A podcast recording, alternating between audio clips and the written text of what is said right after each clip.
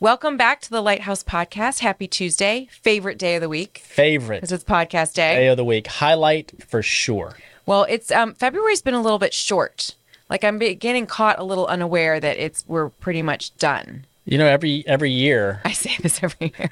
February, February's the short. Every year. February's the shortest month every year, even on the years when it has 29 days. Right. Still the shortest. Okay. It, it feels extremely short for those of us on the retreat team because as we wind down, that means we are winding up to retreat season. It is. We are winding up for sure, counting down the days five oh weeks Oh my gosh. until we are on spring break retreat Sweating a little bit because of the excitement. because of the excitement. Yeah, Right. that's the only reason. I, Because of the excitement. The excitement. Speaking of our retreat season, I was just working on this this past week. We have an Amazon wish list. Hmm. Um, if anybody wants to support our retreat season and just wants a fun way to do it, we put the link in our show notes and we put some really fun things. And everything we put on the wish list is stuff we actually need Yep. to serve our families, play with our kids, sunscreen everybody. So we made sure to put a little bit of something for everyone on there. So check it out in our show notes. That's right. For everybody that loves to do some shopping. Yes. That's where you it's want on to go. Amazon. Who doesn't love shopping on Amazon? And it gets shipped right to us, so it's easy on your end. That's right. You're uh, shopping for Lighthouse. Yep, shopping for Would Lighthouse. love, love, love, love your help. Before we jump into today, um, just a reminder to folks uh, out there uh, as you're listening, just remember to subscribe and then also rate and review if you've not already done so. Those reviews and ratings are going to help other people find the Lighthouse podcast, which is so important because it's a free resource for families that are living through childhood cancer. So, now back into today, Christy. Yes. Who are we talking with today? I'm really excited because we this is a personal friend of ours that we love deeply. We have the honor and privilege today to talk with Annie Ellise.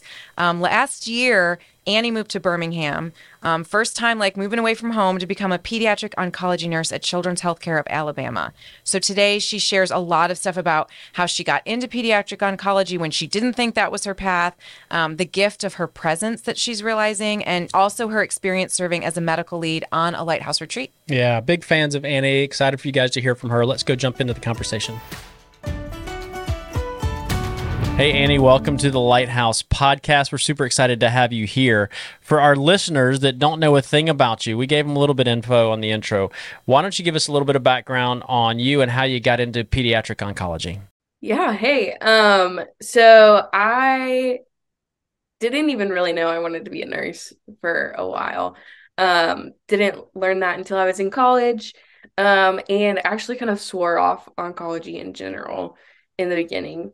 Um, background is my mom passed away from cancer, and so I just knew that I didn't even want to entertain the idea of dealing with cancer.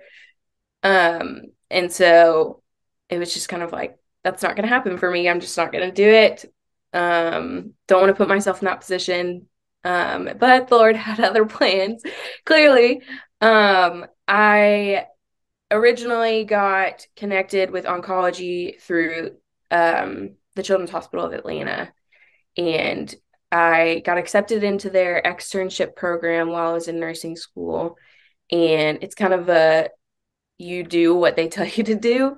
Um, and so they placed me in their what they call their um trying to think of the right name, but it's basically an outpatient clinic, um, an infusion center where these kids come in and you just are giving them blood products or chemos or whatever. Um, and so it was kind of like, okay, I don't really have a choice to not do this, but I'm gonna power through and just do it and hope that I can make it through. So once you were placed in the place that you swore off of initially, like what were your feelings about that? I'm sure there was a ton of apprehension, but like how did you approach it going in? It was kind of just I was gonna show up and I would leave and I would try and leave everything there, but also wanting to learn too because clinicals can only teach you so much and nursing school can only teach you so much. And so um, I knew I wanted to work with kids and so it was my opportunity to just be like, okay, I'm just gonna soak up this time, try and learn how these kid how these nurses communicate with these parents and with the patients and um just kind of follow along and just do what I'm told and then it's 8 weeks I can make it through 8 weeks of doing anything. So, talk about what was the first day like um, internship? It was awful. Uh, my first my first patient that walked in was end of life and he was 18 and had decided that he wasn't going to proceed with any more treatment um, because he just didn't want to do it. He was tired and um, it was very obvious that mom was not happy with that decision, but mom knew that he was 18 and she trusted that he knew what he wanted. And so she was just going to make the most of the last bit of time she had with her 18 year old son. And so I think I cried every day for my first two weeks on the job um, because it was just a heavy weight that I wasn't prepared for.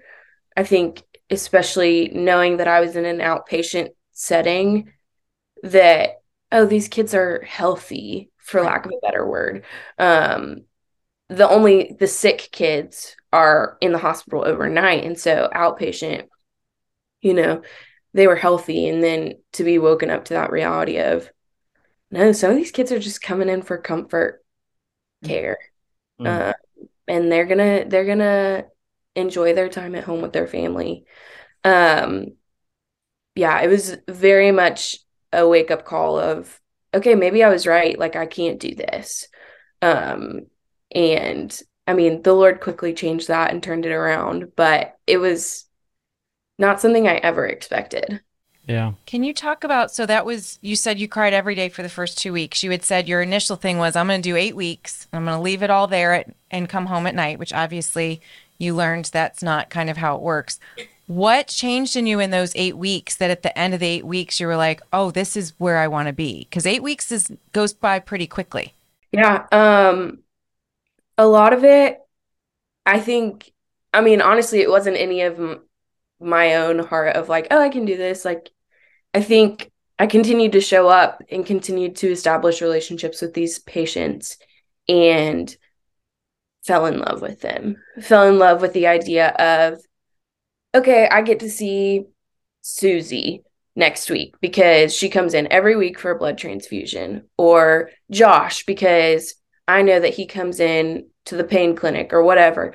Um, learning that I got to see these kids multiple times throughout the summer and you got to ask them about their vacation. You got to ask them about their birthday party or whatever.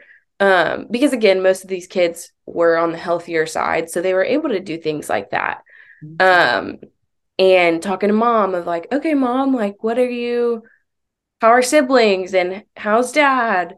Um, just establishing that rapport and um you know, it's like, okay, Susie wants to play this again. Last time she told me that. Like, I want to make sure that I have that ready for her when she comes up.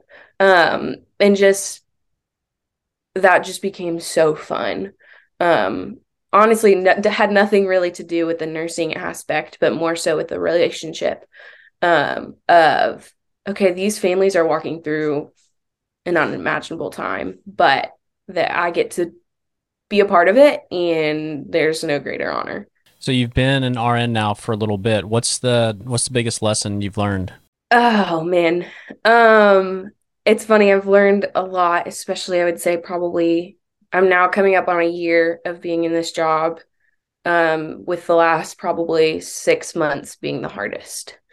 Um and the I would say probably just learning what it's like, what it means to these families for being present, um, and how, um, what a difference that makes for them because they, um, I mean, we have kids now in the job that I'm in now that are there for 30 plus days, you know, um, kids that can't come go home because their counts can't come back up and mom's there with her son by herself because dad has to be home with sister and um just the gift that it is that I get to sit sit next to mom and be like, "Oh mom, like what book are you reading tonight?" Like um and or sitting next to a 10-year-old boy as he cries because he doesn't know how mom is going to handle him being in the hospital and sister needing such and such and um you know, and you can't even believe that a 10 year old boy is thinking about his mom and wondering how mom is going to handle all of this because there's all these external factors outside of him being sick and in the hospital. Um, and then on top of that, just most recently dealing with a lot of end of life um, shifts and I think wrestled with a lot of what do I do? How how do I like I have nothing to offer.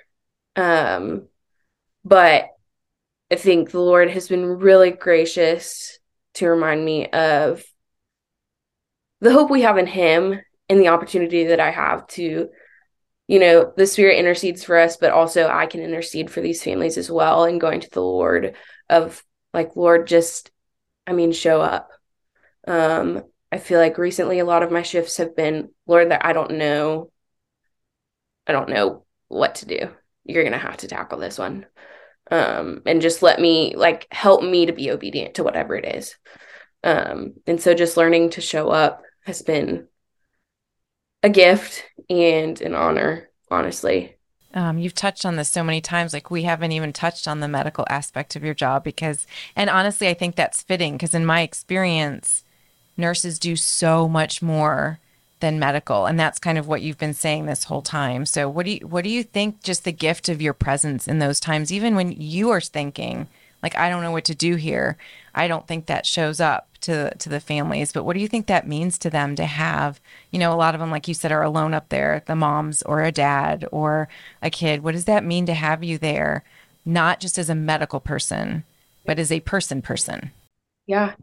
Um, you know, it'd be easy for me to say, oh, it doesn't matter, you know, and a part of me I can be very quick to think, oh, it doesn't matter. I just need to do my medical things and get my job done and accomplish my to do list but I'm quickly stopped um, when I realize someone's alone. Um, and just, I mean, it's just crazy because the last several months I've just been thinking of what an honor this is, what an honor this is, and like that the Lord would choose me to be in this position and to be present with these families because you know a lot of times we don't hear oh i'm so glad you were able to be here Mm-hmm. A lot of times we hear, I can't believe you didn't do this and I can't believe and I'm so frustrated and you keep waking us up and you're so like I don't want you to do that tonight. Like it's too loud. It's we just want to sleep and lots of tired parents you know at their wits end. Um so you don't a lot of times you don't hear oh I'm just so thankful you're here. Thank you. Um and so in the in the sweet times that we do hear that i'm reminded what an honor um and being able to just show up you know because i yes i get paid to do my job but no one else gets to just sit and be present with these people like i do i mean i spend 12 hours plus a lot of times in these four walls and i'm dedicated to two to four patients. And in those 12 hours, I have this opportunity um, to show up. And the way that, you know, you just, it's funny, we hear a lot more. We're hearing from outside people saying more that when these families lose their child, not only do they lose their child, but they lose a family that they had on the floor. Um, or when they finish treatment, they lose a family. Um, and I'm always very humbled when I hear that because, again, I think, oh, I'm just there for 12 hours. I show up, I do my job, and, you know, can be very like analytical on, okay, doing XYZ, but am reminded very quickly of, no, we spend a majority of their time with them. You know, they know they know us by name most of the time you know we know them by name we know brother by name we know dad by name um, we become a part of the family and we're walking with them through some of the lowest lows of their lives and some really high highs too you know like my favorite thing is in the morning when after we draw labs and we're waiting for counts to come back and it's early morning morning and mom wakes up, hey, did his counts come back? And I'm like, yes. And that means like more than likely you get to go home today. Um, and so just the joy that's in that of again, no greater honor for me. I remember so clearly waiting for those counts to come in and being like, you know, you draw the labs drawn at four or five or whatever, and just being like, okay, did they come back? Did they come back? Did they come back? Did they come back? Yeah. And just waiting for the, yeah, they came back, and there's a bump. And like after you've been waiting for days and days and days, you that is pure joy right there. Yeah. You are 100% right. How are you taking care of you? Because this sound, I mean, I don't know because I've never been in your position, but I've had I've had nurses. So I don't know. I only walked this with my one child. How are you? You're really young. You've been doing this, like you said, about a year. I um, we've been praying for you in the office because we've some of your stories have been shared with us, and so I know you've had a rough week, rough couple of weeks. How are you managing that? How are you taking care of you and just like on an emotional level? Yeah. Um, candidly, mm-hmm. counseling um, and a lot of people I work with are in counseling um, because it's just, I mean, the Lord gifted those people to do that, mm-hmm. um, just as the Lord gifted us to be nurses. And so, counseling and a lot of, um, I mean, the people I work with, I can't say enough good things about. Um, the Lord was so, so kind to give me some of my closest friends who have become sisters um, girls that whether it's day shift or night shift that I can text when they're coming in, hey, I just want a hug from you this morning. Or hey, when do you work? I haven't seen you in forever. Um, most recently, walking through a death with one of my close friends, we were in the room as it occurred and being able to check in on one another. Um, knowing that we have to come back. I, I had to come back the next day and she had to come back two days later. And we've both, what's crazy is in the way that the Lord orchestrated this is we've both lost our moms. Mm-hmm. And mm-hmm. we were both in the room um, as this patient passed and the ability to stand by one another um, in that was just so special, you know, because we are we're 24 years old and we're navigating grief that you know we never imagined we would be navigating um, and so the Lord has been so kind to give me these people. Um, I also just have a great community here in Birmingham, um, which again, the Lord has been gracious for that. I love my church, my community group, um, and just the way, I mean, it's been very much a, okay, Lord, like I have to come to you before every shift. And so you're going to carry me through every shift. And so a lot of it is like, okay, the Lord, the Lord, I have to remind myself of this a lot of times. The, the Lord loves these people more than I can love them. And so, if anything, if there's any way that I can sort of release control, because I love to have control over things, um, is to be okay, the Lord loves them more than I can even imagine to love them. And so, Lord, I know that you can take care of it. Um, a lot of a lot of sitting at the feet of Jesus to handle it all. Um, I mean, definitely a lot of there's a lot of tears, there's a lot of sadness and a lot of oh my gosh, I don't even want to walk into those four walls because I know that there's probably going to be a new patient in that room.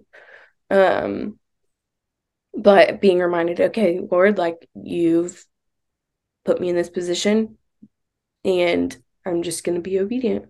Are you sure you're 24? Because I'm feeling like I know a lot of 24 year olds. A lot of I'm wisdom. Feeling like there's a yeah, you are a lot of wisdom incredibly wise and doing an incredibly like maturity needed kind of thing, and um, you're sounding a lot older than 24. In a com- I mean that as a compliment, mm-hmm. not an old lady kind of thing. I'm not saying you're old. I'm just saying you're very very wise. Thank you. What if you had something to tell the parents, right? From people that are listening that are not your patients, but just parents from from your around the corner oncology nurse. What would you tell them that you w- wish they knew? Man, I think especially with this is doesn't have to quite do with oncology, but in the last several years, it's been, oh, well, nurses are tired too, you know. Now that is a fact. I'm exhausted and sleep is a precious gift to me at this stage. Um, but I mean, I don't I don't love that statement of, well, keep like think about the nurses. Um I don't know. Again, I think it's a the greatest honor. And so just talking to these talking to parents of like these parents are walking through something unimaginable. And sometimes they just need somebody to come alongside them. Um someone to deliver food if they don't want to pay DoorDash because I swear our parents keep DoorDash DoorDash in business. Um or you know keeping sister for the day kind of thing um of this is what everyone would say is their greatest nightmare.